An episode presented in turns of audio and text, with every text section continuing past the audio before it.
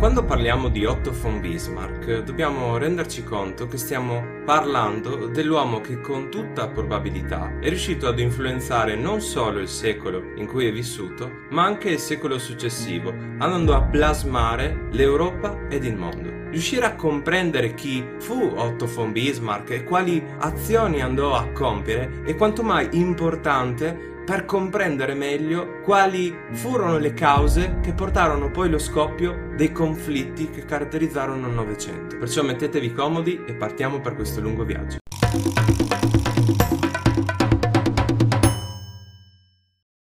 Alla nascita di Bismarck i territori tedeschi erano uniti da una serie di stati, una confederazione di stati molto disunita tra loro, in quanto aveva delle leggi economiche e non solo molto diverse tra loro. Ma concentriamoci sul giovane Bismarck. Nato nel 1815, lo stesso anno che vide la battaglia di Waterloo accompagnare Napoleone verso il suo declino, Bismarck crebbe a Schönhausen in una famiglia che coniugava le tradizioni militari a quelle della gestione e della burocrazia. Dal 1832 Bismarck frequentò la facoltà di giurisprudenza presso Berlino, laureandosi nel 1835 con risultati non ottimali. Il tutto probabilmente per lo scarso impegno nello studio e dedicato piuttosto in altre attività goliardiche come ad esempio la manseur, un combattimento rituale tradizionale chiamato anche duello studentesco o duello accademico, che prevedeva la particolarità di affrontare l'avversario con la propria spada senza protezioni, a volte procurandosi cicatrici, motivo di vanto e da esibire come medaglie. Dopo aver fatto pratica nell'amministrazione pubblica e dopo un breve servizio militare, Bismarck purtroppo, alla morte della madre,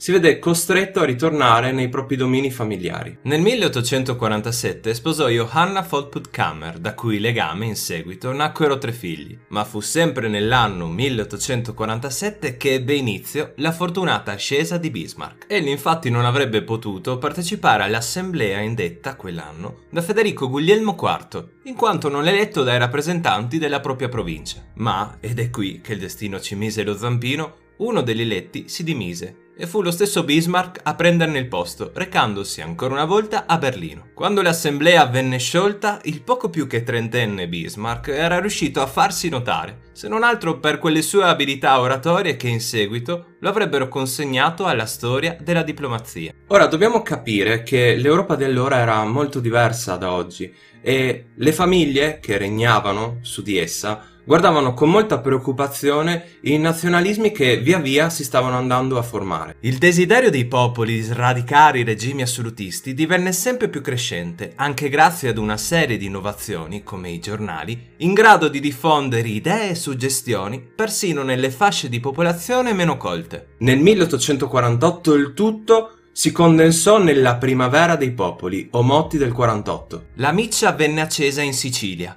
la rivoluzione siciliana cominciò il 12 gennaio 48, facendo esplodere in varie città europee quei sentimenti a lungo coltivati. Partita dal sud, la rivoluzione non tardò ad arrivare fino al nord. Solamente due mesi più tardi, nel marzo 48, un'insurrezione popolare a Berlino venne soffocata e a terra rimasero pressappoco 800 morti. Gli obiettivi di questa rivolta furono l'introduzione di una Costituzione democratica, una libera stampa e l'unione della Germania. Il trono di Federico Guglielmo IV, re di Prussia, vacillò, ma il giovane deputato Bismarck si schierò decisamente dalla sua parte, ribadendo che la sovranità non poteva venire dal popolo, ma solo dall'alto, dal diritto divino dell'imperatore. Tuttavia Bismarck sapeva che quella parola, democrazia, non era un sogno, ma una minaccia concreta che stava giungendo quando sarebbe arrivato quel momento, sarebbe stato meglio essere pronti. Grazie alla sua fermezza e al suo atteggiamento, si guadagnò in quel periodo un ruolo di rilievo fino a diventare consigliere del re. Da quel 48, come si suol dire, ne passò di acqua sotto i ponti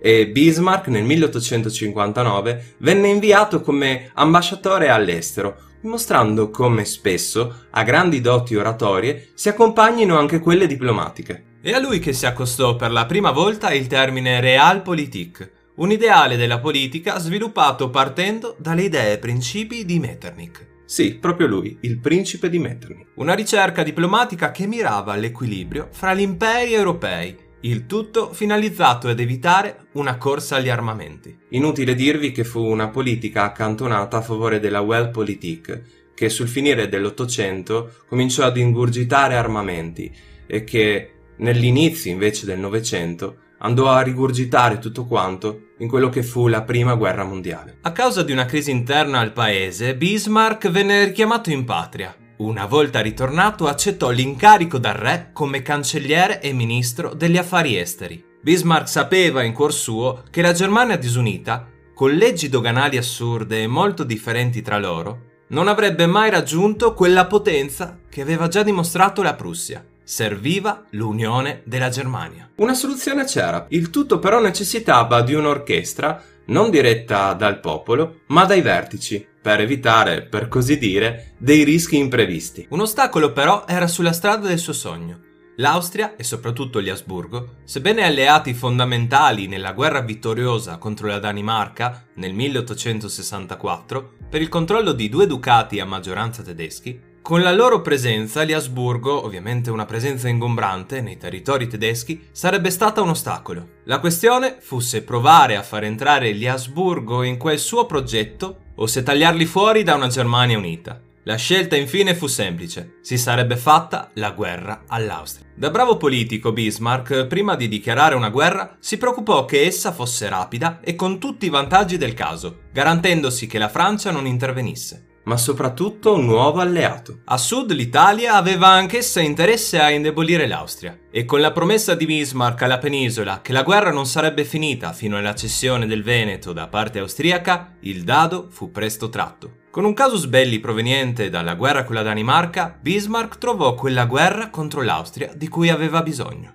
La preparazione dell'esercito prussiano in soli 15 giorni, nella battaglia decisiva di Sadova, consegnò la vittoria a Bismarck, a costo di pesanti perdite per l'Austria. La Confederazione degli Stati tedeschi, fondata nel 1815, che vedeva a capo l'Austria, fu sciolta. Al suo posto nacque una Confederazione della Germania settentrionale, sotto l'influenza della Prussia.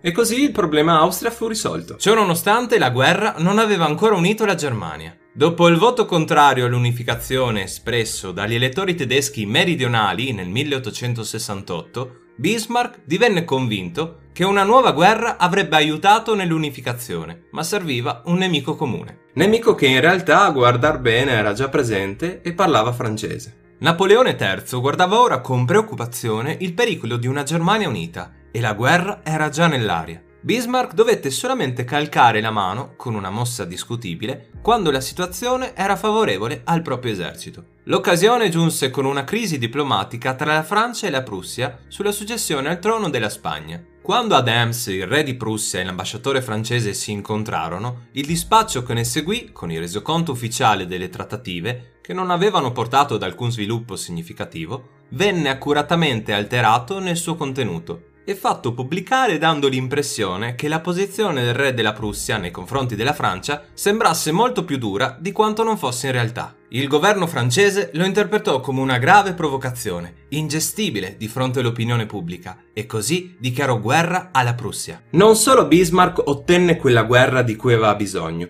ma facendosi attaccare guadagnò anche l'apprezzamento e il supporto morale di molte nazioni. Per tutta risposta, questa volta quasi tutti gli stati della Germania presero parte alla guerra. Uno scontro che da subito vide in vantaggio i popoli tedeschi, con la battaglia di Sedan combattuta tra agosto e settembre del 1870, che segnò il crollo dell'impero di Napoleone III. L'ostacolo da superare ora non veniva più dall'esterno dei territori della Germania, ma dal suo interno. Con la conclusione imminente della guerra, Bismarck, per evitare che gli stati del sud potessero avanzare pretese con accordi di pace separati, allontanando l'unificazione, il cancelliere di ferro minacciò i vertici degli stati meridionali tedeschi che l'unificazione sarebbe avvenuta con il loro contributo o contro di loro. Oltre alle minacce, però, Bismarck mise sul piatto della bilancia anche dazi più bassi sulla birra, la gestione di una propria rete ferroviaria e anche, ma solo in tempo di pace, la possibilità di avere un proprio esercito. Inoltre, la politica interna bavarese sarebbe stata gestita nella più completa autonomia.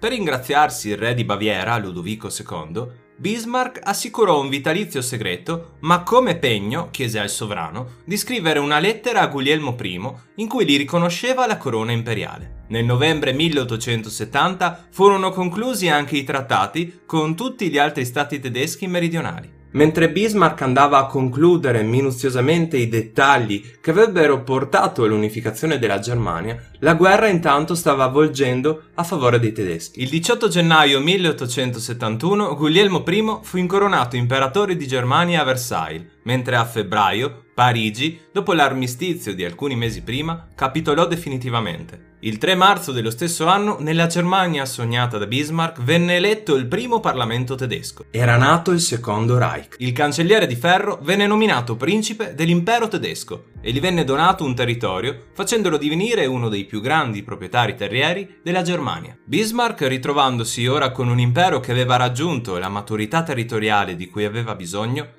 decise di accantonare nuove conquiste, persino coloniali, per dedicarsi alle relazioni in Europa. L'epicentro della sua politica può essere riassunto nel cosiddetto sistema bismarchiano, una sorta di bilancia politica che mirava ad equilibrare i poteri e scongiurare i rischi dati dalle guerre, con alla base giochi di alleanze. Se vi dicessi triplice alleanza? Non mancarono tuttavia innovazioni all'interno del paese, come il primo sistema di welfare al mondo, che prevedeva l'assicurazione contro le malattie e gli infortuni e un progetto pensionistico. Nel 1888 i rapporti con il nuovo imperatore Guglielmo II si dimostrarono da subito frizzanti, facendo scontrare i due sulle politiche dell'impero. Mentre Bismarck era più duro con la politica interna e mirava alla stabilità con quella estera, a beneficio della Germania e a scapito della Francia, Guglielmo II invece si dimostrò più aggressivo e deciso a far riconoscere alla Germania quel ruolo che secondo lui ad essa aspettava come leader nel mondo. L'imperatore non sarebbe di certo stato a guardare mentre l'Inghilterra si espandeva in nuove colonie o rafforzava ulteriormente la propria flotta. Come avrete capito, Guglielmo II cominciò a intraprendere quella strada pericolosa che andò a influenzare lo scoppio della Prima Guerra Mondiale. Nel marzo 1890 il braccio di ferro tra i due non poteva aver altro risvolto che le dimissioni di Bismarck. Dopo essere stato ricompensato per i suoi servigi con alcuni titoli, come quello di duca, si ritirò alla vita civile. A seguito della morte della moglie, Bismarck si dedicò a scrivere le proprie memorie. Morì nel 1898 all'età di 83 anni e venne sepolto nel mausoleo Bismarck. Sulla sua lapide ancora oggi si possono leggere le parole leale servo tedesco del Kaiser Guglielmo I.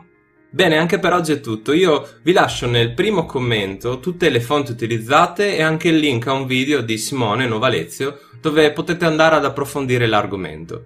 Noi, come sempre, ci vediamo presto con nuove storie dalla storia. Ciao!